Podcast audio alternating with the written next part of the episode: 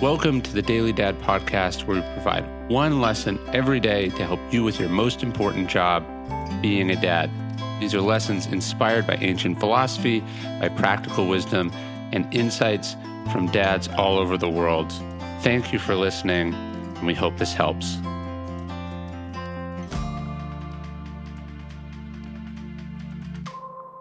Is it really as bad as you say? There is a type of parent who is constantly worried about their kids. They're worried that the teacher isn't giving their daughter enough attention. They're worried that their son is falling behind. They fight and claw for every advantage and resist every possible disadvantage with equal ferocity. More than anything, they want their kids to succeed, and they will not let anything get in the way of that. Isn't it interesting, though, that these paranoid, hyper-vigilant, aggressive parents never seem to be the folks who've had to spend time worrying about the winds of systemic injustice blowing in their direction, nor do they tend to be the people living paycheck to paycheck, hand to mouth.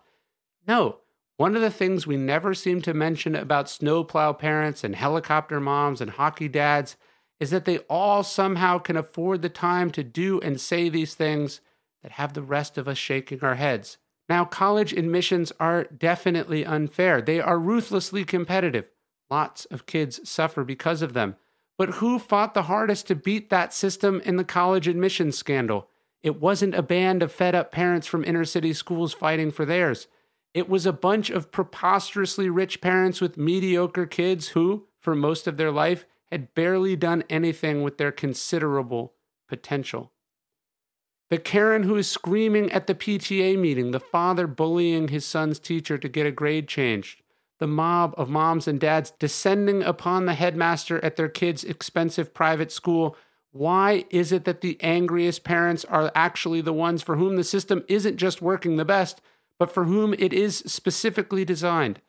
Why are the people who are already so far ahead convinced that they're actually being screwed?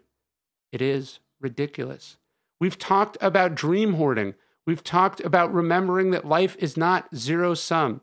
Teaching your kids about infinite games. We've talked about that too. We've talked about modeling the right behavior. We also need to talk about just calming the hell down.